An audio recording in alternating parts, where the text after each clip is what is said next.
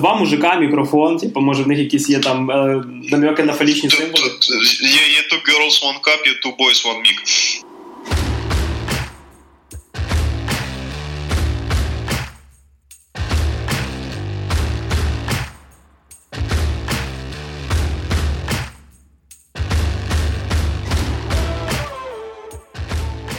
Добрий вечір, хлопчики та дівчатка. В ефірі 14-й випуск подкасту «Та ти шо?». І незважаючи на всякі коронавіруси, карантини і т.д., в ефірі Максим Морзюк. Всім привіт. В нас сьогодні вперше гість. І в останній. Ні, а, Сергій Шевченко, який очолює відділ консольного геймінгу в компанії ERC. Мене, як завжди, звати Григорій Трачук. Поїхали. Е, і так як ми дистанціювалися вже доволі далеко, щоб не заразитися з Максом на 360 кілометрів, е, Сергій теж знаходиться не настільки близько, щоб е, можна було би говорити про те, що ми порушуємо карантин. Насправді більше просто як причину використав коронавірус, щоб звалити в інше місто від мене. Так, да, через те я звалив від тебе десь, певно, що півроку майже рік назад. Я, я знав, я знав, що щось буде.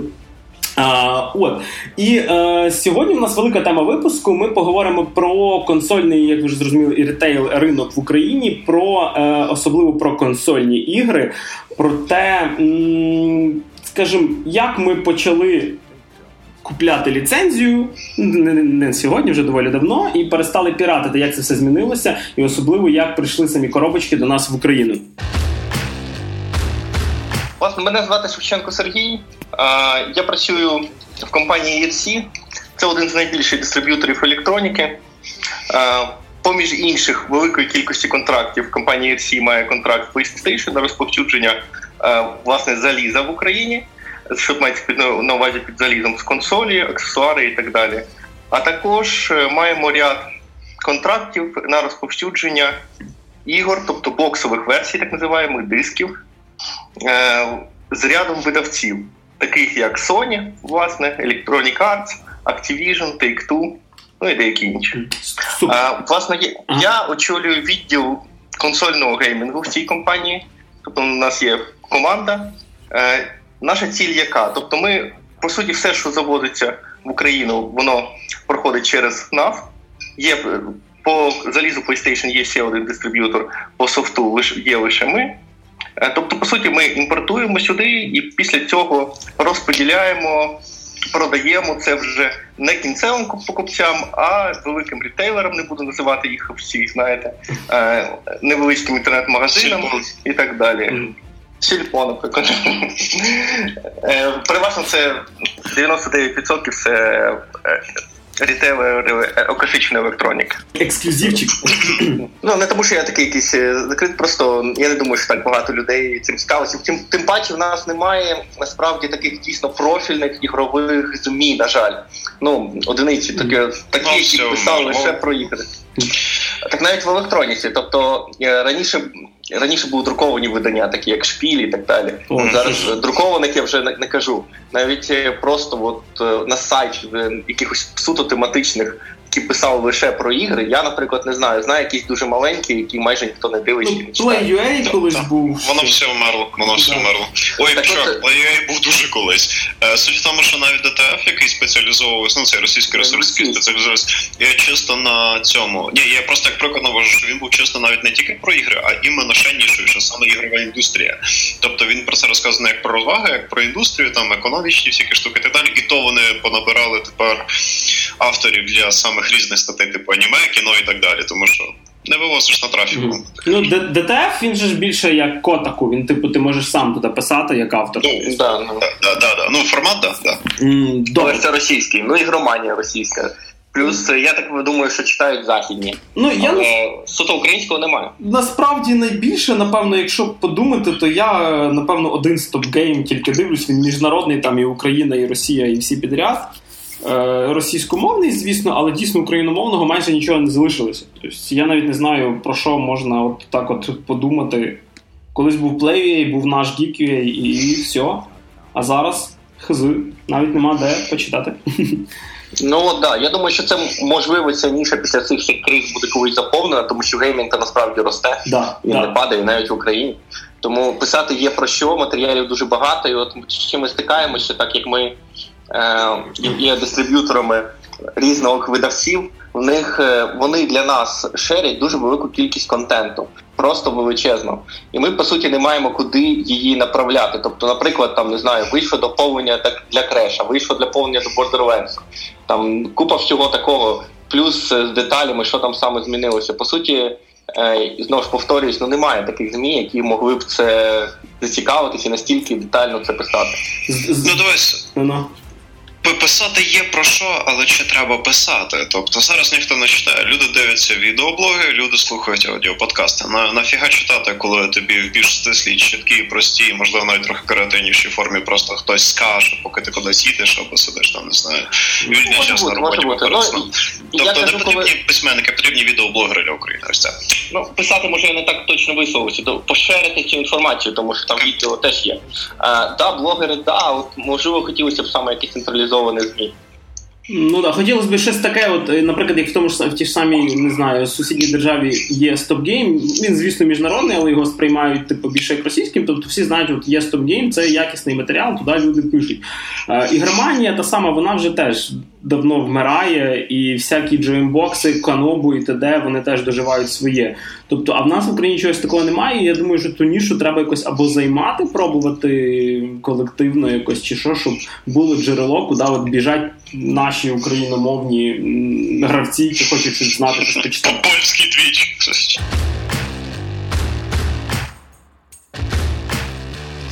От. До речі, зразу таке питання. Ви взагалі пам'ятаєте, от коли ви почали, наприклад, і Сергій, і Макс, коли ви почали перші ліцензії свої купувати, які перші диски, наприклад, ну тобто, думаю, касети до Денді не будемо вже вважати, бо думаю, вони всі в нас були піратськими. От. Ага, да, да, підводить нас під цього. Я завжди тільки ліцензією користувався. Тільки ліцензія, самі перші ігри, все ліцензійне. Ні, жартую. А насправді я перейшов до цього діла десь, по-моєму, 11-12 рік, якраз коли я працював в одному магазинчику, який продавав в тому числі ігри, і я зрозумів, наскільки це прикольна різноманітна індустрія знову, тому що в мене був довгий перерив з іграми, і після цього я почав дякувати грошикам людей, які робили щось хороше для мене. От, а перший диск. Перший диск в Не пам'ятаю. Не Чувак, от не, не пам'ятаю. Можливо, перший XCOM, можливо, сього 2, десь от щось з цього. А, Сергій, в тебе? Ну, дійсно, я першу ліцензійну гру купив е, онлайнову. Єдина причина, чому я її купив, тому що неможливо було спіратити гру, в яку всі грають онлайн. Це всім відомо World of Warcraft. Тобто я хотів грати на офіційному сервері. А, а це ще ваніла була чи десь якісь доповнення вже? Я почав Frozen Throne. Тобто, точніше, кінець ваніли, початок Frozen Throne. Ага. Е, тобто не Frozen Throne, а перший додаток з королем лічем, я не пам'ятаю. Чи з лічом? Да, да, да, щось там, щось а, чи навіть Burning Crusade, Burning Crusade, вибачте. Боже, там стільки доповнень було, що я вже, чесно кажучи... Так, да, багато. Ну, Burning Crusade це теж з тих старих, да. Да, от е, з них я почав, це, по суті, була моя перша гра, яку я дійсно купив, хоча купив не на диску, а купив онлайн. Хоча потім мені подарували диск саме з DLC. Угу. Тобто, по суті, да, оцей от е, диск Burning Crusade був моїм першим ліцензійним з контрольною марочкою українською. Тобто все, все як треба. Тобто, ж, по суті. Дуже багато людей, от вони думають, от диск дійсно він ліцензійний чи ліцензійний, чи який цей диск, як їх відрізнити. Е, насправді, от зараз, наприклад, немає дисків, які підробок під диски PlayStation. Є просто завезені неофіційно або завезені офіційно. По суті, ці контрольні марочки голографічні і є е, ознакою того, що диск є офіційним з точки зору українського законодавства. Слухай, а взагалі ще існують ці ем, особливо ПК-піратки, де там 18 частин форсажа там і Need for Speed на одному диску. Вони ще десь є? Двосторонньому. Чесно кажучи, я не бачив. Я був не так давно на Петрівці, там продаються диски переважно консольні. По суті, е, для ПК е, диски майже вмерли. Е, навіть на заході, де ще досі залишаються, вони там приблизно на 10 метрів викладки різних ігор. Ну хіба що 20 дисків для ПК знайдеться. Це максимум. Все таки Steam і інші платформи це потрошку з'їли. А втім, для консолів диски живіші всіх живих.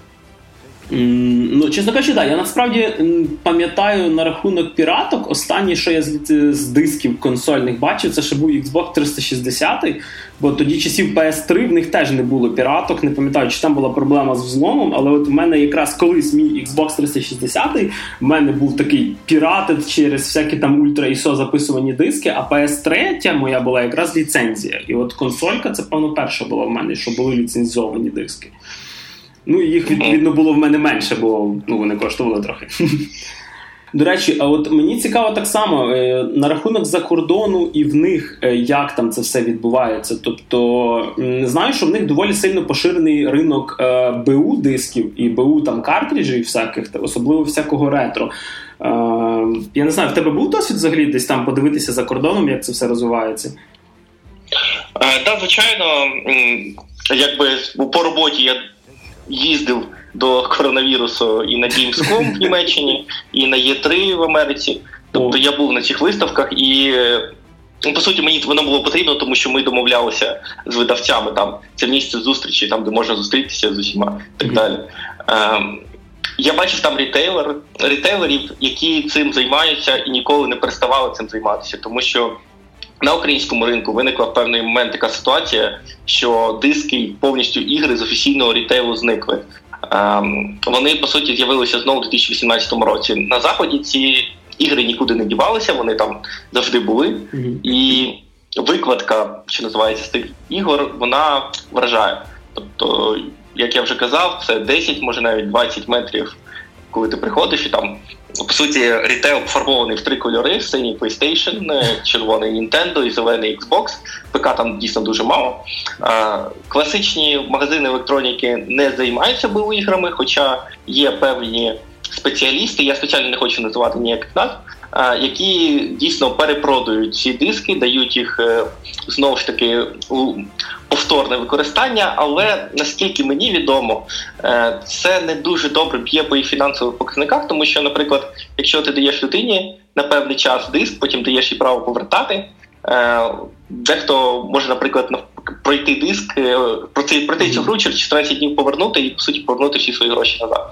То ну тут треба дуже виважено до цього. Лайфхаки Сергія Шевченка. Ні, ні, насправді е, в Україні такого зробити не можна, тому що софт не повертається через 14 днів згідно з українського законодавства. Взагалі доволі класно е, на на цю штуку вилазять зараз е, видавці, які роблять демо або в якісь трайл версії. Тобто, ну, наприклад, коли ти не впевнений, чи ти хочеш цю гру, чи не хочеш. Е, зараз я знаю, що в роді Ubisoft е, дуже часто почали всякі безкоштовні вихідні давати. Ти можеш типу, попробувати. От не знаю, наприклад, як е, там тиждень чи два назад був Assassin's Creed Odyssey, я мнявся, мнявся, я попробував, трошки побігав, поняв, о, окей, типу, да, по знижці, ну, типу, взяв собі його, типу, пограв. Або коли демоверсії, наприклад, певних ігор так само вони появляються, є ну, шанс попробувати. бо м- ну, коли... Це дійсно хороша практика. Одною з головних причин піратства є навіть не те, що ти не хочеш платити за контент, чи тобі там в лонсу платити цьому і так далі. Дуже часто проблема навіть не в грошах, а в тому, що ти просто можеш їх потратити на щось невідоме. Люди не дуже люблять кота в мішку. А дуже багатьом ЗМІ і медіа, і блогерам ніхто вже просто не довіряє, тому що багато або підкуплених, або дуже якась вкусовщина, або ще якісь такі речі. А коли ти маєш можливість якоїсь демки чи щось такого, то ти хоча б розумієш, що ти будеш купляти, або якісь фрі вихідні. Ну, демок насправді дуже багато. От зараз можна пограти. От ще от зараз у нас неділя, пару годин є пограти хижака Predator. Це нова гра, яка вийде від Sony е, через декілька місяців. Зараз, на жаль, не пам'ятаю точну дату, але от за декілька тижнів до релізу вони дають по суті пограти в гру. Я, я вже кинув на закачку, до речі. А я вже йду з запису. Можна спробувати, але наскільки я знаю, там немає сторі моду, там тільки мультиплеєр, але тим не менш цікаво. Там асин... думаю, асинхронний мультиплеєр, там щось схоже на Evolve, коли один грає за хижака, а 4 чи то 5 гравців грає за бійців, типа спецназу того. Блін, я не знаю, аби вони не пішли по стопах Evolve, бо поки що асинхронний мультиплеєр в нас якось не дуже вистрілював, чесно кажучи. Ну, от от подивимось. Це, мабуть, буде перший, перша така гра, яка буде завезена офіційно на дисках. Подивимося, як вони себе покажуть. Тому що по цифрі я, на жаль, нічого не можу вам сказати, нічого коментувати, адже цифр немає. Це закрита інформація. Ну, е, демку пограємо, думаю, до наступного випуску вже щось е, висловимо своє. А, Ну, ти ще, до речі, демки не пробував, ні? Ні, на жаль, ні. Щось якось зайняті були вихідні, не дивлячись на карантин. Mm. Не добрався.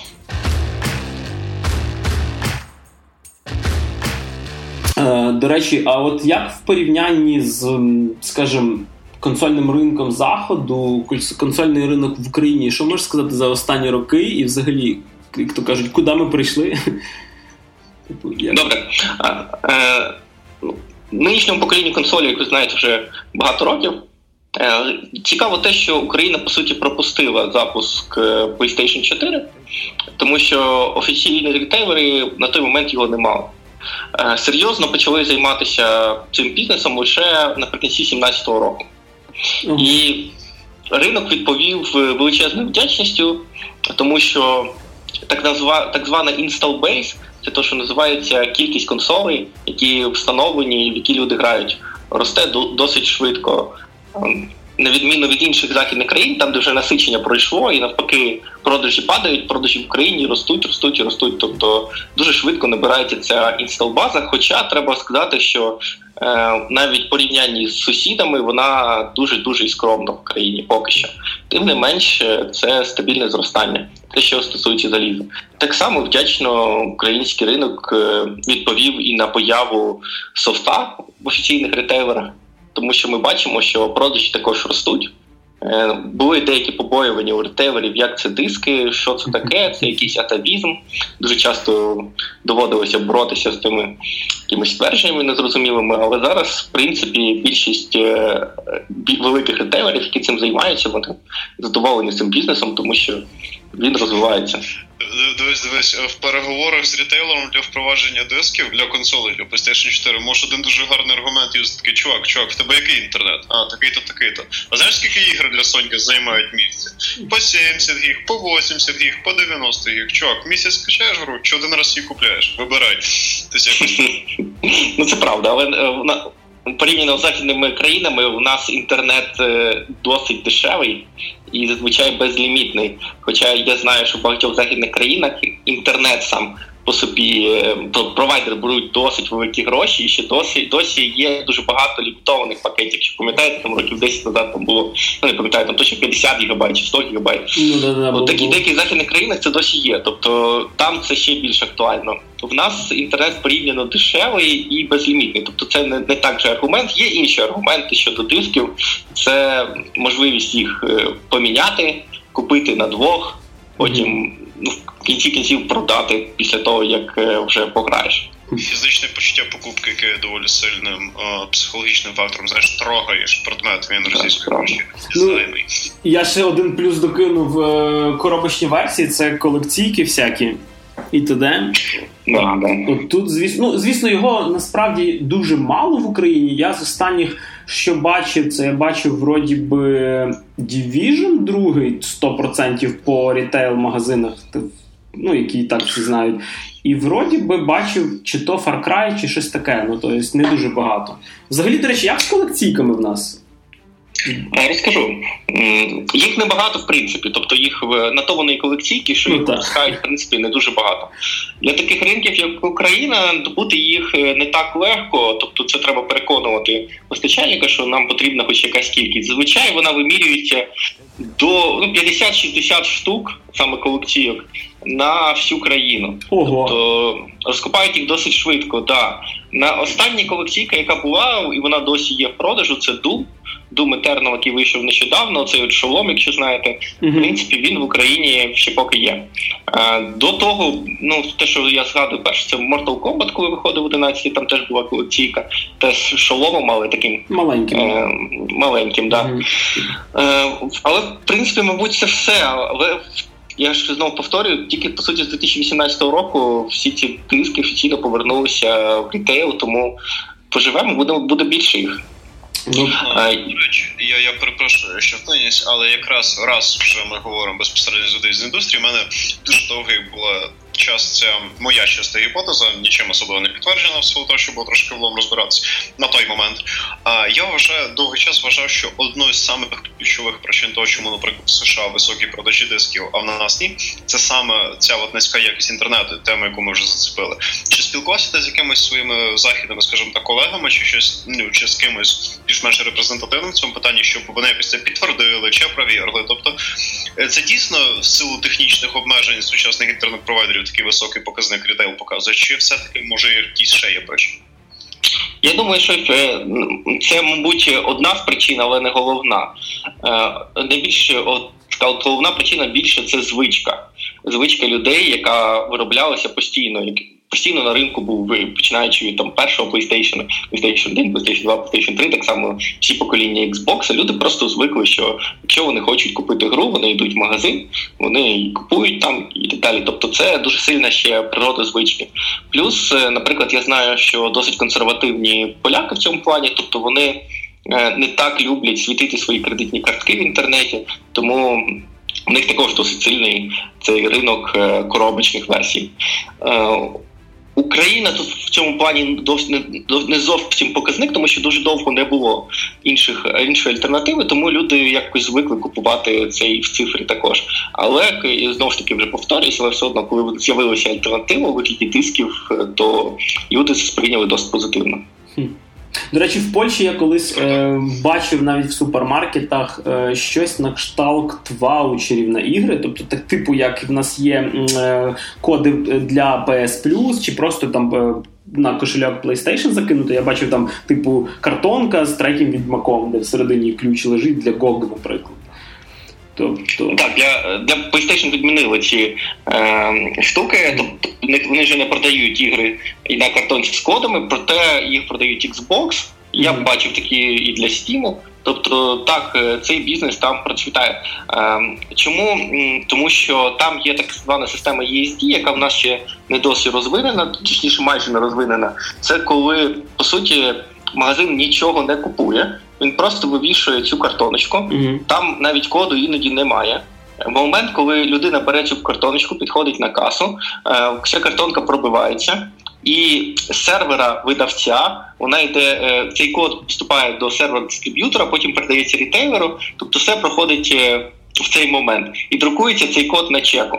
Тобто, по суті, рітейл нічого не інвестує, отримує свою невеличку комісію і Після цього е, гравець отримує гру, тобто покупка відбувається саме в момент е, покупки її кінцевим споживачем. І такі так. ти економиш на дисках і на місцях для полок і так далі, виходить. Да, да, да. Але е, знову ж таки це не для всіх платформ підходить, тому що, наприклад, знову ж таки PlayStation найбільш популярна платформа в східній Європі без сумніву. Такого в принципі немає. Є тільки для, як ви правильно сказали, підписка на 3-12 місяців і поповнення гаманця там на скільки-то гривень. Mm-hmm. Це є. Принципі, в майбутньому можливо воно зможе перейти на ці електронні ключі. Зараз в Україні вони продаються саме як скретч-карти. Але самі ігри, на жаль, не продаються. На жаль, чи на щастя, не продаються. Але якщо хочеться так купити, то можна купити в магазині цей ваучер на скільки-то гривень і поповнити свій гаманець і вже купити в сторі. Я знаю, що Nintendo ще грішить такою штукою, як просто ключ в коробці з типу без картриджа. Тобто навіть не просто картонку, а от ти купляєш цілу коробку, але всередині картриджа немає. Там в них так Overwatch вроді виходив, якщо не помиляюся, ще щось.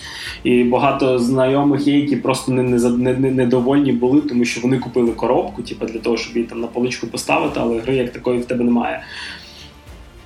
Я згоден, тому що по суті цей код він вбиває е, цю перевагу е, фізичної копії. Mm-hmm. Тому що якщо це код, це по суті вже цифрова копія. А фіз... знову ж таки, всі ці переваги, про які ми говорили до цього, вони втрачаються. Вони є актуальні лише для фізичної копії.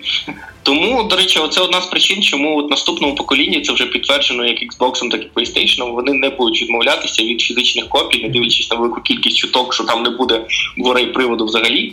ні, він залишиться, тому що принаймні на наступне покоління, тобто на наступних ще років вісім, цей бізнес залишиться актуальним. А як думаєш, до речі, на рахунок слухів того, що будуть про дві версії консолей, типу там з і без привода? Я чув, що за Xbox таке щось розказували, що буде оцей Xbox е, Series X великий, і буде якась там менша, е, слабша версія без привода. Типу, колись ж них, ну, якщо не помиляюсь, було. Значить, знаєш, які корки любить викидати Microsoft в своєму ігровому відділенні. Я не здивуюся, якщо вони щось таке зроблять. Ну вже зараз же є модель Xbox One O Digital називається. Так, так, так. То вона вже вона вже йде без приводу. На жаль, нічого ніяк не може прокоментувати їх продажі, тому що Xbox в Україні офіційно немає. Mm-hmm.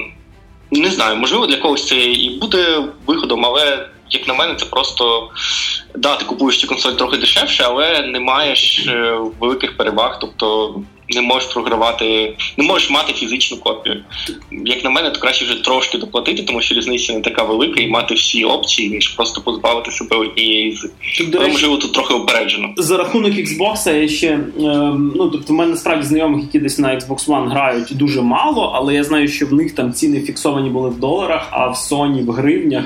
І коли от долар підскочив, так від 24 там майже до 29, то в Sony, якщо не помиляюсь, ціни нікуди не змінилися. Тобто там була гра, наприклад, там 1700 чи скільки гривень, то вона так і залишилася. А в Xbox, ну тобто 10 баксів тепер там чи 60 баксів зовсім інші в гривнях стали. Ну, це правда, але в нас, е, коли курс був 24 за долар, то багато хто жалівся, що в нас ігри поки що е, дорожчі, ніж е, в інших країнах. Я не знаю офіційну позицію PlayStation, але я так здогадую, що просто був закладений якийсь курс з запасом, і вони просто переглядають це досить рідко. Тим паче рідкого маленького ринку, як Україна. Тому, по суті, впав курс, вони не переглядали, збільшився курс, вони не переглядали, ціни стабільні. Але знову ж таки, це тільки мої. Які сидять в генеральному офісі Sony, ми там і так ніхрена не заробляють, хай собі порадиться.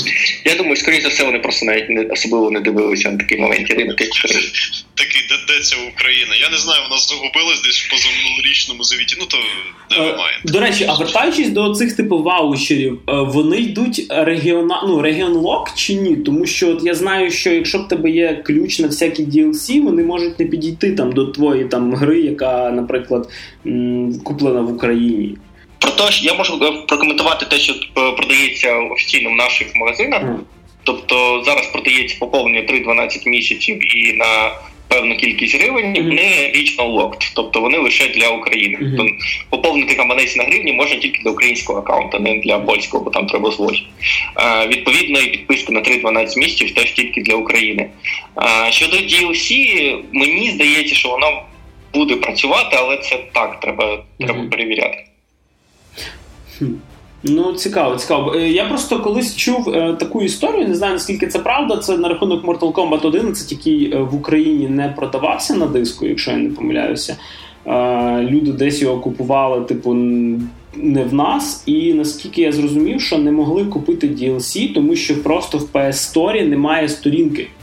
Типу Mortal Kombat 11, відповідно до нього DLC ніякого. Це правда. Це правда. Тобто для того, щоб грати Mortal Kombat 11, купити DLC до нього, потрібно завести якийсь аккаунт в іншій країні. Mm-hmm. Mm-hmm. Так само, наприклад, е, був кейс з Росією, коли Call of Duty Modern Warfare немає в російському mm-hmm. PlayStation Store.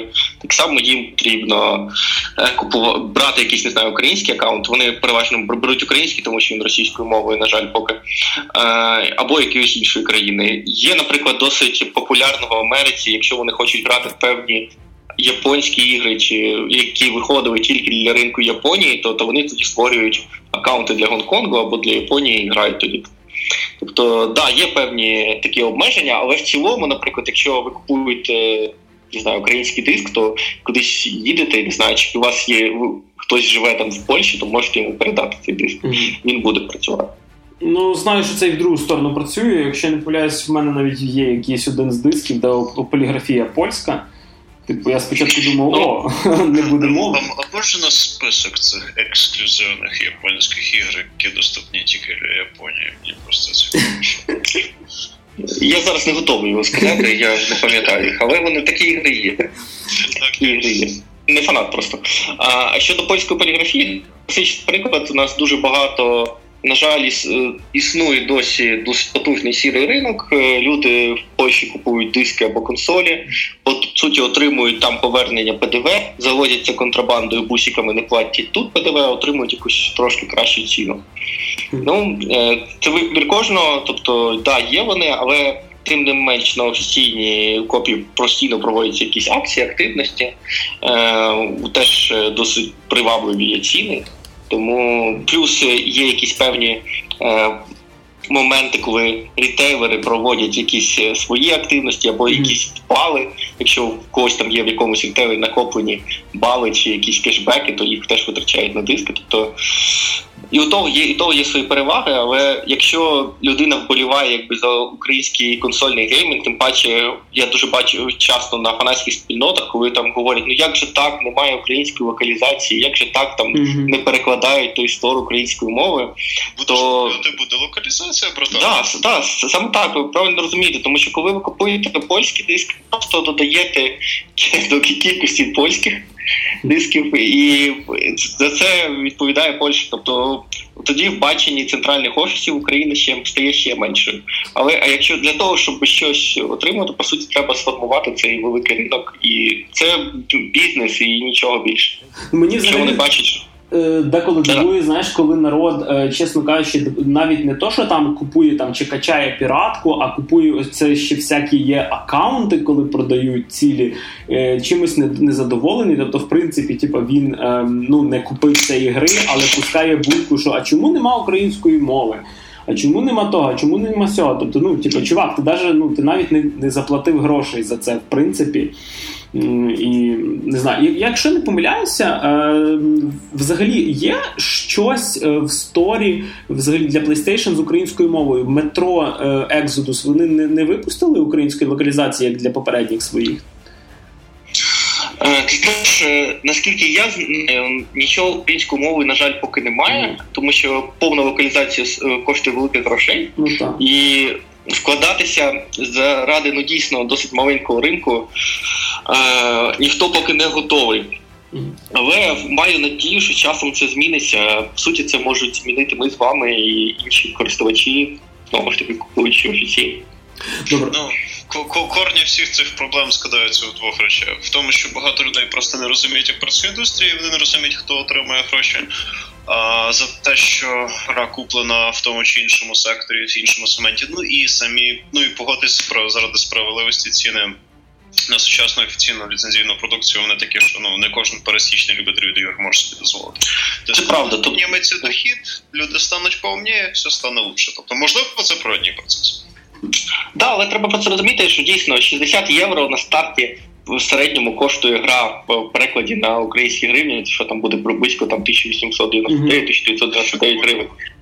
Доволі багато згоден, але будь-яка гра вона має свій певний життєвий цикл. І ця висока ціна на старті вона тримається певний час. Там, в залежності від успішності гри, вона може там триматися місяць, два, три, чотири. Після цього обов'язково видавець проведе якусь акцію як е, ну в рітейлері це в рітейлі це точно буде, тобто в магазинах е, ціна на диск знизиться спочатку на 30%. Через деякий час вони проведуть ще одну акцію вже на 40%, потім на 50%, потім взагалі просто перецінять е, постійно цю гру.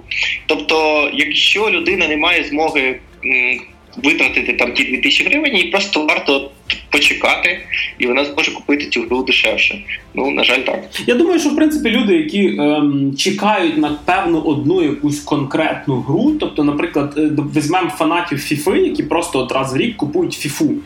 Тобто вони її куплять е, на старті, і оцих. Е, Кістяк гравців, які її купує, мені здається, що вони і так куплять. Тобто, а людина, ну, яка це не це не актуально для нашого ринку, Григорій. У нас не граються FIFA на консолях. Тобто я маю грають, грають, грають. Е, вибач, е, є, да, я одразу скажу, що дійсно грають, і FIFA 20 е, це найбільш та й 19 до цього це найбільш успішний е, проект. Тобто, якщо дивитися українські чарти, українські топи, то FIFA буде входити майже завжди на на першому місці. Тобто і кількість. Фактка кількість е, проданих дисків да, досить для українського сегменту вона досить велика порівняно з іншими іграми. Е, дійсно, українці люблять футбол. Е, да, я знаю, коли я сам дивлюсь якісь фанатські форуми, що чогось модно зараз там якось сміятися з фіферів, як вони це називають, але насправді їх FIFA в в дискових версіях продається більше ніж. Будь-яка інша гра загалом. Ну, дивлячись, яка який тиждень, звичайно, якщо там якісь хороші акції, то да. Але ні, ні, це досить популярно. Якщо не говорити про конкретні цифри, бо це швидше інформаційна конфіденційна інформація конфіденційна, але тим не менш розрив між е, продажами фіфи і всього іншого прям дуже великий, чи такий просто незначний. Е, е, Дивіться, тут залежить від тижня, тому що якщо проводиться якась крута активність, то е, FIFA може бути не на першому місці. Наприклад, в топі завжди, окрім FIFA, God of War, особливо коли його перечинили. А в PlayStation Hits, коли він попав, да, в лінійку? Так, так, так, саме так. 549 гривень, плюс дуже часто ще зверху проводиться якийсь промо, і він там взагалі коштував е, на новий рік. PlayStation Plus це грішена ще ціна була, так що да, було діло. Е, так і на дисковій версії там було близько 300 чимось гривень на новий рік і на Чорну п'ятницю. Тут тоді, е, наприклад, той самий God of War виривається вперед. Дуже хороші були акції на людину павука. Тоді людина павук виривається, тому що FIFA досить дорога. Е, дуже залежить від тижня, дуже залежить від певної активності. Але ну знову ж таки, те, що FIFA в топі, це точно. Від того на ERC Gaming Distribution ми дуже часто просто постимо українські чарти. Е, за певні місяці. От зараз закінчиться березень, ми запостимо за березень. Тобто там можна постійно відслідковувати, дивитися. Ну просто що цікаво для любителів статистики. Блін, а я згадую, що я і павука, і God of War брав на старті. Ну, але ти пограв перший. Так. А павука я навіть преордерив. І Якщо не помиляюся, ми ще з Максом тоді е, якусь робили чи відеозапис, коли було там е, каунтдаун до старту, типу гри. Початок гри. Шампанське ми відкривали. що? Ми пробували відкривати шампанське, але щось там десь не вийшло. Чи то в мене відкрито, чи то гріше записати. І там записався один єдиний момент, де я пробую відкривати шампанське, відкриваю кричу курва, Діма крич... Е, Гріша кричить, що він когось вітає, на тому все обривається. Тобто, це це виглядало, ніби якісь два наркомана просто якимось рандомом. Це ми, ми тоді поняли, що ми, що ми не будемо блогерами. Ну, от зараз всі дуже чекають наступне The Last of Us Part 2 да. на кінець травня. Ну, Просто, от, звичайно, коли вона вийде, я прогнозую, що поб'є всі рекорди, аби тільки цей, ця ситуація з вірусом не стала на заваді. Як релізу, так і релізу в магазинах також питання, яке напевне цікавить дуже багатьох людей, індустрію конкретно просто от такими речами загалом, як е, потенційно вся ця епідемія коронавірусу може впливати на стан рітейлу. Наскільки це може бути негативно? Тобто у вас в будь-якому випадку будуть якісь збитки, але чи вважаєте ви, що буде щось критичне? Ви знаєте, ми відслідковуємо продажі кожен тиждень, і поки дуже цікава статистика, не дивлячись на те, що більшість магазинів закрита, а ті, що працюють, працюють у режимі точок видачі, від тижня до тижня продажі консолів е, зростали майже вдвічі. Ого. Зростали. Ого, це, це самоізоляція проходить. Да, да, це це саме це самоізоляція. На, на жаль, не можу сказати конкретних цифр, але е, це нас досить вразило, тому що це не було зниження ціни не було, тим паче, що курс виріс, але і підвищення цін поки не було. Е, і, Тобто ціна була стабільна, але попит е, от під час перших тижнів карантину він дуже дуже сильно зріс. Е, по іграх він теж зріс, але не так сильно, тому що все-таки. Е, ну, не знаю, можливо, хтось купує цифри, комусь може вистачає поки тих ігор, які йшли в комплекті. Але да, по, по, поки оці от перші тижні попит дуже сильно зріс. Мене просто цікава така штука. Last of Us має бути на двох дисках. Мені цікаво, чи це вплине на її вартість в рітейлі. Ні, не вплине. Це вже це вже перший раз. Перший в мене поки немає офіційної інформації, чи дійсно вона буде на двох дисках чи на одному, але в будь-якому разі е, вже був прецедент е, з Red Dead Redemption, коли вона mm-hmm. виходила на двох дисках. Це ніяк не вплинуло на її вартість. Mm-hmm. Ні. Е, в будь-якому випадку вона буде коштувати ну, при, приблизно аналог там. 60 євро. І це доволі приємний хід зі сторони рітейлу. Знаєш, вже не починають вже зовсім дико жлобитись. Ну, безпосередньо видавець, я не знаю, наскільки рітейлер впливає на ту, чи буде дводискове видання дорожчим і далі. Бо знаєш, приходить якийсь чувак, чувак такий, а чого вже гра аж більше, ніж 2000 коштує. Це такий кривиться до нього, бо там ще тиск, ще от є. Ну, вартість цієї болванки не така висока, щоб заради цього підвищувати ціни. Насправді, саме на консолях е, там заробіток не такий великий, і там не можна сказати, що там прям сильно герують офіційні ретейлери. Е, на дисках трохи більший заробіток, але все одно це не можна сказати, що там хтось дуже сильно е, там заробляє. Ні, навіть іноді менше. Сам по собі ретейловий бізнес він завжди має доволі низький рівень цього доходу, тобто ну, низький рівень прибутку. Залежить від товару. До речі, а що що взагалі відбувається з Nintendo в Україні? Тобто є якісь прогнози, коли вони до нас збираються, чи взагалі збираються? Тобто, тому що я сам купляв Switch там через десь когось з-за бугра з Польщі і т.д., і так як в нас майже немає ніде. Ем, ну, не було на той час рітейлу ну, самих картриджів, Я так само там живу в цифрі, в принципі, вже успішно другий рік. Тобто, що можеш сказати про сам Switch і Nintendo у нас? Ну, на жаль, е, ніяких оптимістичної інформації в мене немає, як і не якоїсь іншої. Я сподіваюся, що в один момент е, вони все-таки вирішать вийти на український ринок. Е, це не так просто зробити, тому що в їх розумінні, в розумінні Nintendo, це не просто почати продавати консолі, тобто почати закидати коробки на якийсь ринок. Для цього потрібно підготуватися, саме зробити стори Україні для України, те, що зробили вже PlayStation. Тобто повноцінно вийти на ринок. Для цього потрібно час, зусилля. Е, я знаю, що вони не так давно вийшли на ринок Ізраїля, наприклад, який, мабуть, по закупівельною спроможністю більш потужніший, ніж український, хоча населення може й менший. Тобто Має дійти черга до нас. Я сподіваюся, що це буде раніше, ніж пізніше. Але саме в плані Nintendo конкретних я, на жаль, не знаю. Тобто, в випадку з Nintendo це не завжди навіть питання купівельної спроможності клієнтської бази, а ще й просто якісь інші перепони швидкого там ринки? Ні, ні, я мав на увазі, що для того це якраз е, співвідноситься до купівельної спроможності, тобто це затрати на переклад стору, затрати на е, підготовку на виходу на ринок, затрати там маючи певні люди цим займатися з їхньої сторони, і, і треба це просто порівняти зусилля і те, що вони отримують, і можливо, коли вони порівнюють, чи в них є певна кількість країн, які не закриті. Це я я так думаю, я не знаю точно. Просто вони дивляться, що мабуть зараз ми краще вийдемо от в цю країну, а не в цю країну, тому що тут ми, мабуть, заробимо більше. Ну як завжди, просто бізнес і все. Окей. Я я собі, знаєш, ці об'явлення десь в Nintendo шукаємо перекладача з єврейського на японську і там і навпаки. Типу.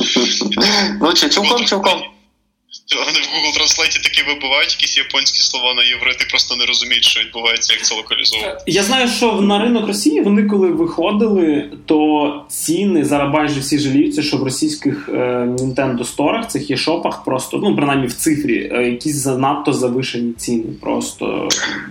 Ну, е, в нас те саме говорять про PlayStation Store український. Mm-hmm. Моя думка, я не знаю, як воно насправді є. Моя думка, що і як російський рубль, так і українська гривня це досить нестабільні валюти. Варто подивитися, що з ними відбувається от протягом березня, що з однією, що з іншою. Тому е, на люди думають, що це досить просто перерахувати всі ціни. Насправді я не знаю чому, але це досить е, складно. Кропітка робота. Всі ці ціни перераховувати. Вони не можуть це робити прямо кожен місяць чи кожен день. Тому я думаю, що вони просто закладають якийсь запас певний по курсу і не хочуть е, з цим паритись. Тобто, якби валюта була стабільна, то і ціни були б якісь стабільні. А так люди просто порівнюють на якомусь мінімальному показчику цієї валюти. Тобто, от, наприклад, влітку, коли курс е, от влітку взимку курс був української гривні досить низький, всі жалілися, що на сторі ціни високі, переводили і так далі. Зараз, до речі, цього менше, тому що дійсно правильно сказали, ціни не підвищились, хоча курс виріс. Я думаю, що причина це просто нестабільність валют. Але знову ж таки, це моя думка, тому що до цифрових продажів я не маю відношення. На, на рахунок відносно курсу і ситуації, е, ми вже про це говорили кілька випусків назад. І знаю, чи то з наступного, чи через місяць якраз має зменшитися ціна за PS Plus підписку в Україні, стане 200 замість 250 чи щось таке. Тобто цікаво, чи переглянеться в цифрі взагалі ем, ціни на ігри. І чи взагалі це якось Дивіться, дійсно є офіційна комунікація від PlayStation, що порівняє. Е, змінюються ціни на підписку. Uh-huh. Е, Вони зміняться як в магазинах е, на картки, так і на uh-huh. в цифрі. Але це ніяк не пов'язано з іграми. Угу. Тобто це зовсім зовсім різні моменти. Ну. Більш того, ігри, вони ж е, це Е, дуже важко це узагальнювати, тому що ігор є багато. Є ігри видавництва Sony, є ігри видавництва Electronic Arts, є ігри видавництва Activision. По суті, кожен з них е, самі впливають на свої ціноутворення. Тобто, це не те, що от там Sony залупають і величезні ціни виставляють. Да, Sony тримає платформу, але по суті видавці ставлять ті ціни, які вважаються потрібними, і, і все.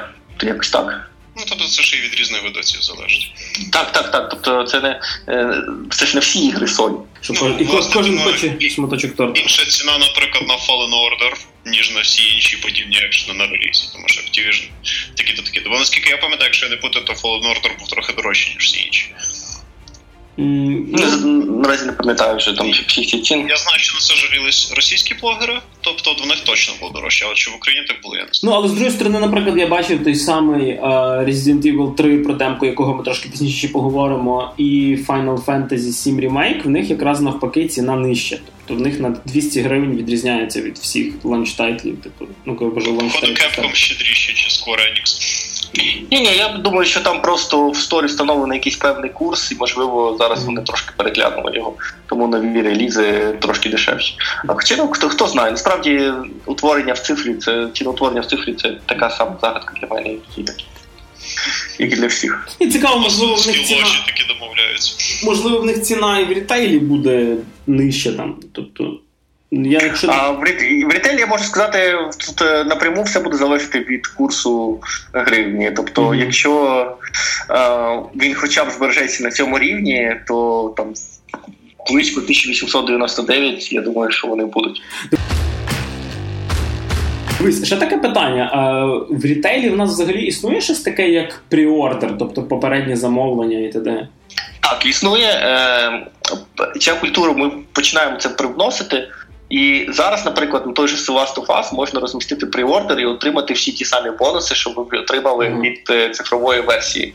Тобто, якщо ви зайдете на сайти найбільших е, ретейлерів електроніки, ви всіх знаєте, тобто там можна знайти сторінку The Last of Us тої самої і зробити передзамовлення. А потім вам просто вишлють е, код на оці от ага, всі плюшки, які даються. Слухай, звісно. І на всі, всі великі тайтли.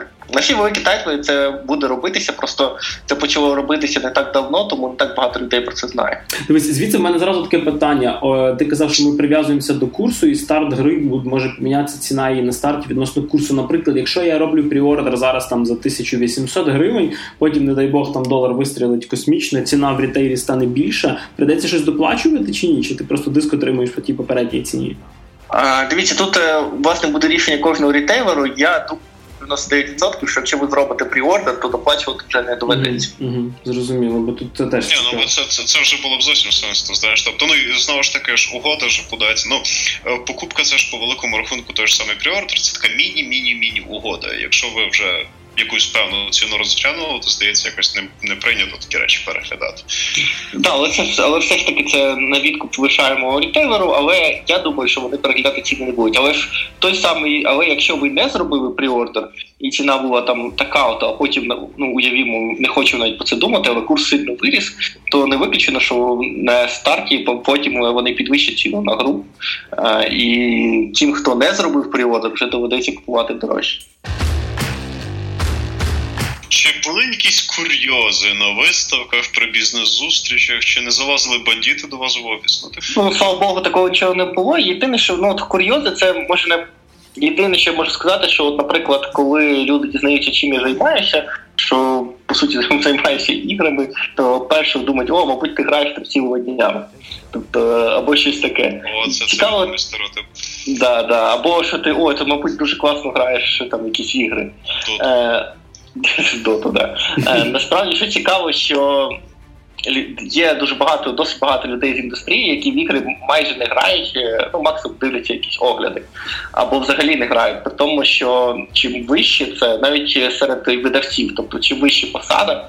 Е, тим не ну не така велика висока вірогідність, що ця людина саме буде грати в цю гру. Звичайно, вона дивиться огляди, вона знає про цю гру, але сама може її не проходити. Тобто це не є обов'язковим критерієм, хоча обов'язковим критерієм є любов до ігор, але не означає. Які розробляють ігри, дуже часто не грають ігри у свій час. Це абсолютно нормально. Просто якщо ти робиш своє діло добре, значить ти робиш своє діло добре, а тобі не обов'язково буде настільки в це діло involved. Хоча це безумовно плюс, якщо ти ще й цікавишся цим настільки.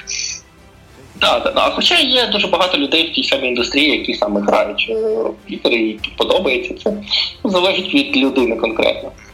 Але знову ж таки завжди дуже смішно. Це те, що, мабуть, ти дуже класно граєш або дуже багато граєш.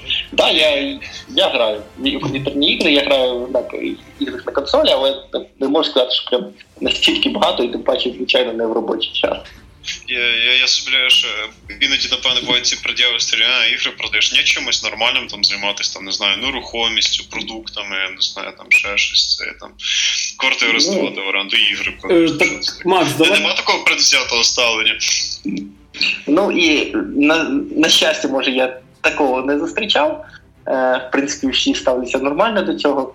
Е, може, тому що вже виросло нове покоління, для яких е, ігри знайомі були з дитинства, тобто вони досі грають і так далі. Тобто люди, яким зараз 30-40 років, вони по суті виросли на іграх. От Для них це і вони досі іноді в щось грають. Ті самі World of Tanks, коли там грають люди і 40 і 50 плюс. Тобто це трошки вже відходить. Не так, як було там років 20 назад, коли це було просто смішно, коли дорослий чоловік грає в гру. Для когось це було смішно. Тобто були якісь стереотипи. Зараз мені здається, що цього вже менше. Окей, це прикольно. Ну, але це мені здається, не знаю як.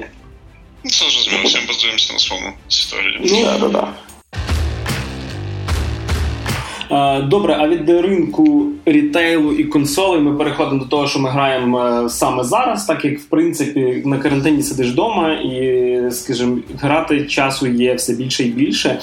От е, Нам довелося в принципі пограти, що довелося, так говорю, ніби це щось погане. В демоверсії Resident Evil 3 нас змусили, сказали мужик, включай, дивись на Джил Валентайн.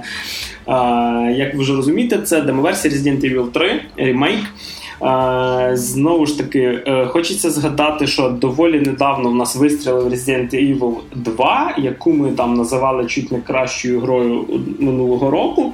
Як мінімум, в жанрі своєму вона вистрілила доволі гарно. Ем, тобто, Макс, як тобі була, наприклад, демка третьої частини, а особливо чи грав ти оригінал? А, Чувак, я оригінал не міг грати в принципі, тому що це був, по-моєму, такий консол-консол. Тобто зі всіх рейсиків я насправді грав тільки четвертий. І відповідно, тобто для мене це супер далека тема, супер далекий сетінг. Я більше знаю про кінематографічну сторону Resident Evil, mm-hmm. на жаль. І... На жаль, це ти правду сказав, так? Да? Так, так, тому що тому що все якось трохи сложно стало. І типу. Е, відповідно, це для мене абсолютно новий жанр. Всякі хоррори, сурвайвали я теж граю дуже мало. Відповідно, це для мене теж по-своєму незнайомі речі. Я такий, окей, ладно, попробуємо темку ризика. демо-версії. Я люблю демо-версії, тому що це показує, що видавець хоч якось хоче мені пояснити, що я буду в нього купляти. І відповідно е, починається гра. Старт такий прикольний, атмосферний. Ти ти, ти одразу розумієш, що Resident Evil це така японська гра, причому вона бере одні з чергових цих найкращих роз японських ігор. Тобто е, карикатурні персонажі, дуже такий простий примітивний сетінг. Ти що, генерал Владимир Віктор, чи як там його? Да, да, да, якось там Степан Віктор чи Володимир Віктор, щось таке. Тобто, причому без цих, без без склонення в прізвище чи щось таке. Ні, просто генерал Віктор там щось там. І це це, це було дуже смішно. І типу. Е, візуально вона зроблена доволі непогано, але там є такі свої певні нюанси. Е, перше ж кинулось в очі, що в ній дуже багато умовностей. Тобто, знаєш, вони е, поміняли графіку, поміняли движок, типу, дещо проапдейтили, але типу саму цю концепцію гри вони залишили корову, здається, з того, що я розумію. Ну так, насправді так. Тобто я грав оригінал так. і так. Да, і це трохи проблематично в певній мірі, тому що знаєш, гра виглядає абсолютно сучасно на візуально якомусь технічному рівні, але при цьому грається як гра тих часів. І знаєш, ти. Є умовності в стилі, я фізично можу знаєш, залізти в це вікно в реальному світі, відкрити, розбити, а вона ні, тобто, знаєш, є певні ці там закриті двері під певними умовностями, поки ти щось не надеш. Зумов, що це знаєш, може бути скляна дверка або ще щось таке. Тобто тебе кидають певні ситуації, що ти виконував певні міні-задачки, щоб ти продовжував відкривати для себе різні локації, контент і так далі. Але просто це трошечки, знаєш, дуже такими лютими ігровими умовленостями. Знаєш, тобто ти ти просто візуально бачиш, що ця жіночка може з кулака це розбити і забрати, але треба шукати якісь такі речі, інші штуки. І це прикольно з точки зору гри, але це трохи знаєш, ріже моє сприйняття в цьому була проблема. Але але, але гра зроблена стильно і атмосферно. Я один раз орнув на криші, коли там треба було проходити по одну лежащу подругу. Я думав, що вона вже все. А вона так хоп, різко так схватила мою ногу і реально такий крикнув бля на півповерха, і це було дуже прикольно. До речі, згадуючи оригінал, е, я колись ще як був е, малий малий вчив, ну, ще в школі вчився, е, жив в славному СМТ Вишнівець. У мене був друг дитинства, який їздив до свого брата в Тернопіль. До чого я це веду? Як він... це пов'язано з результатом? Він розумієш, ну тобто в нас коли в нас ще були тоді тільки там всякі там Sega і Денді, він їздив до свого брата, вони в нього на комп'ютері грали Resident Evil 3. І він, коли приїжджав, він мені про це розказував як про серії серіалу, яких я не можу подивитись. Тобто він їздив, грав там в нього на вихідні, приїжджав і мені розказував сюжет. І так кілька тижнів підряд я, в принципі, слухав перший, можна сказати, не в прямому ефірі стрім, аудіострім, напевно, Resident Evil 3. І історію, коли там появлявся Немезіс, від нього треба тікати, його не можна вбити. Коли ти думаєш, це кінець гри, він там з базуки зносить вертольот і т.д. І оце було таке в мене перше, напевно, знайомство з Різіком. І от е, з третім, да, саме я тоді взагалі про перший другий не чув, це був перший Resident Evil. І от коли вийшла демка, дійсно є оці такі ностальгічні класичні моменти. Ти згадуєш, що це таке е, зруйноване Ракун Сіті. Ти ти, знаєш, ти згадуєш, що там вже місто, а не просто поліцейський участок. Хоча, в принципі, воно доволі замкнуте, як Макс сказав, там ти вікно не можеш випригнути, але може нас просто розбавили ігри типу Battlefield, де все можна зруйнувати. Але дійсно, да, хороша демка. Там, якщо не помиляюся, там можна за буквально там півгодини пройти. Ем, ну, але вони показали, як на мене, те, що вони можуть е, робити ремейки гарно. Тобто Resident Evil 2 дійсно просто такий е, зразковий ремейк. І от від третього я чекаю десь того самого, напевно і корисний імпакт від цієї демки в тому, що в принципі мені дійсно сподобалося. Ідея, попри те, що там були ряд моментів, які мені. У мене ще від війни інвентаря задниця згоріла, тому що там в неї десь 8 ячеїк в цьому інвентарі, і я так розумію, немає якоїсь можливості збільшити цю кількість Потім буде. Що що? Потім буде. Як і в кожному резиденті, ти будеш прокачувати ті типу, Ну круто, але на початку гри це капець як схарло, тому що е, в мене там було декілька якихось там аптечок, щось таке. І в мене був пістолет, в мене був ніж, і тут гра дала мені дробовик. І я такий, о, прикольно, шлопський інвентар цієї гри, який постійно примушує мене вибирати, що викидати, що юзнути просто так. Знов примушує мене це робити. І і ти просто не розумієш, що ти можеш виконати. А єдиний стеш десь дуже далеко між тобою ним куча зомбі. І тобі. І в мене від цього дуже пригоріло, тому що я так, знаєш, я так на глаз прикинув, що в неї є. І так на глаз прикинув свою фізіологію, я такий, блін, да я да я фізично в руках це все нести зможу. Ну come on. Це, це єдине від чого трохи знаєш, знову згоріло від цих певних умовностей. Тобто гра знаєш, вона зроблена по-сучасному, але вона дуже сильно передає саме цю стару геймдизайнерську школу. Я, до речі, не знаю, типу, чи багатьом таке зайде, але в принципі, якщо другий багатьом сподобався, то може і третій. Другому так само було. І в сьомому так само було.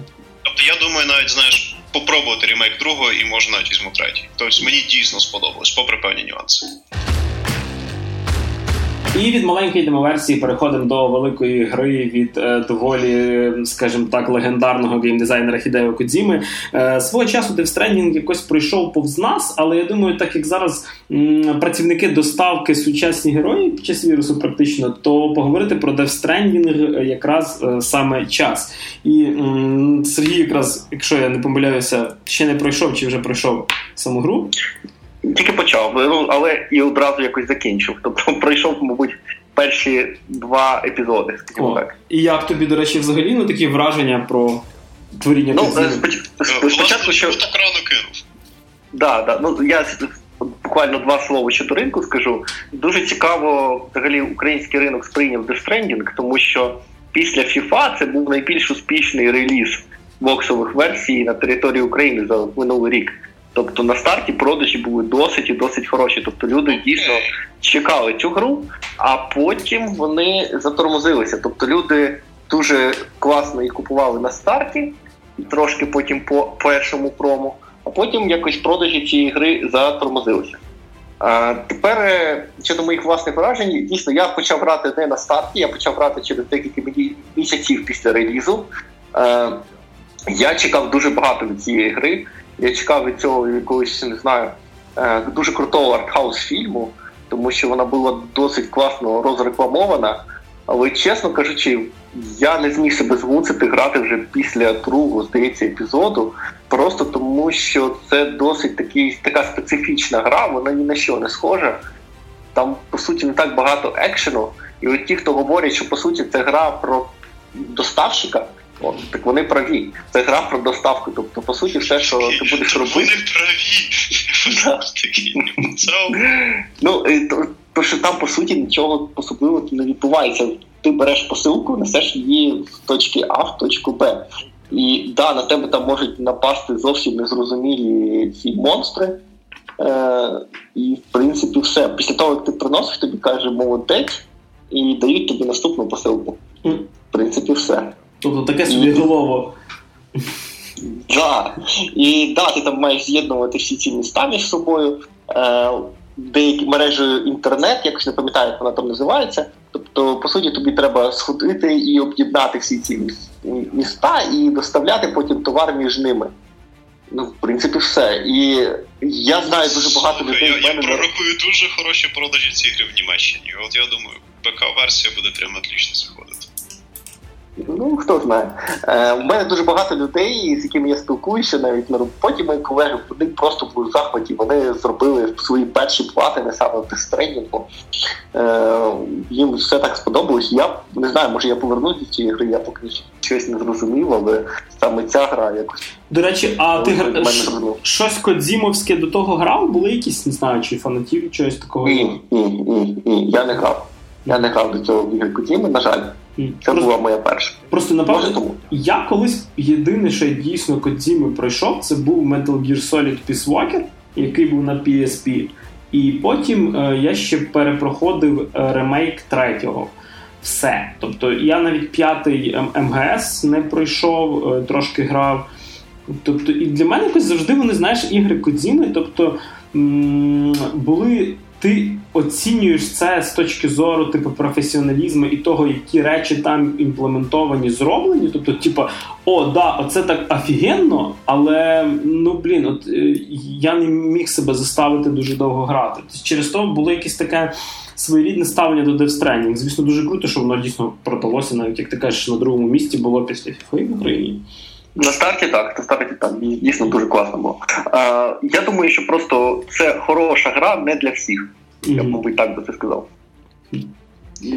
Тобто комусь вона сподобається, комусь хтось буде просто в захваті, дійсно, якщо не робив до цього платини, зробить свої перші платини саме в цій грі платину. Mm. Але а хтось просто кине після декількох е, епізодів, як це зробив я.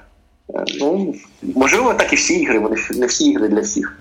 Хоча от дуже сильно розкритиковану гру Days Gone, е, теж ексклюзив Sony, я пройшов, причому пройшов на платину, і вона мені страшенно сподобалась. То, то справа смаку. Е, таке ще запитання. Окей, типу, в основному проблема з тим, що доволі монотонний ігровий процес, як мінімум на початку гри. Ну як на початку, я не знаю, скільки там дві глави хронометри в, плані часу затрат. А, тобто геймплей не дуже в силу того, що походу доволі нудно і монотонно. А якщо говорити, наприклад, про наративну частину, знаєш, як тобі там музичка, заставки, сюжет, персонажі, чи ти не дуже нудні речі в спитаєш? Да, там непогана, мабуть, музика, хоча не знаю, не можу сказати, що я прям був е, в захваті. Е, після перших двох епізодів не зовсім зрозуміло, що взагалі відбулося. Е, да, там є певні моменти, не хочу просто спойлерити, щось відбулося незрозуміло з потойбіччям, звідки з'явилися ці монстри. Е, пройшов глобальний катаклізм. Да, історія, мабуть, нетривіальна. Але ну просто якось поки мене не зачепило, але виключно, що колись я до неї повернуся. Але Мабуть, щоб розказати про історію, як мені підказують мої колеги, які це грали, треба пройти до кінця. Тому що там в кінці дуже багато чого розказується, щоб зрозуміти взагалі, що там власне відбувається. Ну, я взагалі не що вони пояснять це все, тому що я дивився е, початки, коли там дуже багато термінології, всякі там бібі, хіральні дощі, криптобіоти. І ти такий слиш, почекай, дай я запишу. Типу. І от цікаво, чи вони це все пояснять. Тобто. Ну окей, стільки неоднозначних штук, що мені десь трені здається цікавіше, насправді.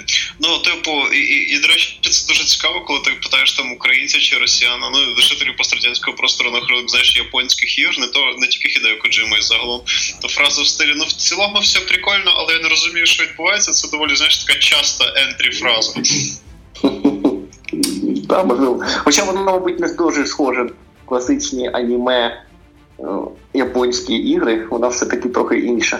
Ну так, вона все-таки, навіть якщо згадувати про такий японський геймдев, типу сторінок Final Fantasy чи Persona, то вона все-таки, мені здається, от воно мені знаєш, що нагадує, е, коли японський геймдевелопер хотів зробити гру е, в європейсько-американському стилі. Тобто от він японець, але він хоче зробити анімешність і от всі ці штуки не є якимось класичним атрибутом ігрової індустрії. Come on, той ж самий Resident Evil, японська гра, він не дуже на якесь аніме схожий ні, ні з точки зору візуалу, ні наративу. Ну серйозно.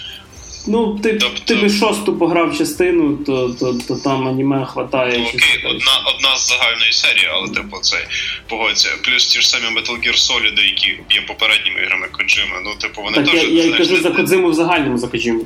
Хоча, якщо брати персонажів, наприклад, е, того самого МГС, то там такі архетипи анімешні прослідковуються, що револьвер оцелот, типу, який там суперпафосними фразами говорить, е, що гіперемоційні герої, типу, які там ну, нема, понятно, типу, в нього зачіски, як Final Fantasy персонажів. Ну, от, власне, да. тобто, там там все це трохи стриманіше. Ну і ще було таке випадки, той ж самий Silent Hill, типу, це ж теж японська серія ігор.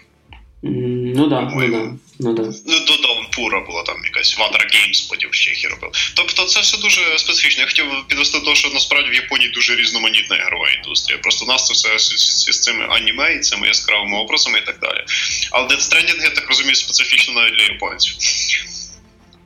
Я пам'ятаю, що в одному своєму інтерв'ю Кадіма навіть жалівся, що якось американці грають більше такі ігри, як Call of Duty, і не звертають уваги на такі неоднозначні цікаві проекти, як власне його проект. Е, Наскільки мені відомо, на Заході не виклик великого інтересу. Хоча от в пострадянських країнах, особливо на старті, е, вона була досить успішна. Ну, побачимо, побачимо. Може ще своє діло відіб'ється. Тому що, знаєш, як мінімум, сам факт того, що появляються такі цікаві ігри, які знаєш, викликають дійсно знаєш, якесь обговорення, це дуже кльово, бо буває таке, що типу гра або дійсно хороша, або дійсно фуфло. А тут, типу, знаєш, якось складно просто сказати. Тому що тобто, ти кажеш, тобі от не дуже зайшло в певну в силу певних нюансів, точно як в тебе якісь там друзі, які вибивають платину в ній. Щоб вибити платину в грі на сонці, треба в неї так трохи пограти. Тобто, знаєш, ребята трохи увліклись. Тобто це, це дуже цікавий кейс. Так, причому в мене є кейс е, з колегою, який взагалі ні в що не грає, тобто взагалі не грав там років, не знаю, 15. І на PlayStation йому не заходила жодна гра, не, не War, не павук, нічого. Е, він йому так років 40 приблизно. Е, І от це от Death він настільки багато грав, що він навіть вибив там платину. Тобто для людини, яка взагалі ніщо не грає, вибити платину це просто. Тобто йому настільки це сподобалася ця гра, що він просто не міг від неї відірватися. Е, чуваки, щоб продовжити продажі, тобі треба було вашим працівникам треба було наклеювати цей е, на коробки, типу, не для школьників, знаєш, там і лице цього гобліна Пучкова, тобто, знаєш, біля упаковки і продавалось би серед старшої аудиторії. Або може це твій знайомий, знаєш, у молодості десь кур'єром працював і знаєш, це для нього експогади. Флешбеки такі. Да. Ну, насправді для школьників е, взагалі ціла аудиторія приблизно 18-35, 18-40 для консольного геймінгу, тобто там школьників і немає. Я думаю, що багато ігор вони ж для повнолітніх, чи це не той фактор, чи це просто. Один із, тобто більшість ігор 18 плюс. Окей. І просто це не Fortnite, тому. Окей, це гарно, це гарно. І після веселих фраз про Fortnite, що напевно звучало у нас вперше в подкасті, ми будемо потрошки закінчувати. Це був 14-й випуск подкасту Тати Шоу. В гостях сьогодні у нас був Сергій Шевченко. Дуже дякую вам, дуже дякую за цікаву розмову. А в студії дистанційно працювали для вас Максим Морозюк. Дякую Дуже дякую нашому гостю, що він появився, тому що я думаю, це було ну особисто для мене доволі цікаве спілкування. Ну і дякую вам, слухачі, що ви далі нас слухаєте. Всім папаськи. Мене, як завжди, звати Григорій Трачук. Карантин карантином, а подкаст по розкладу. До побачення.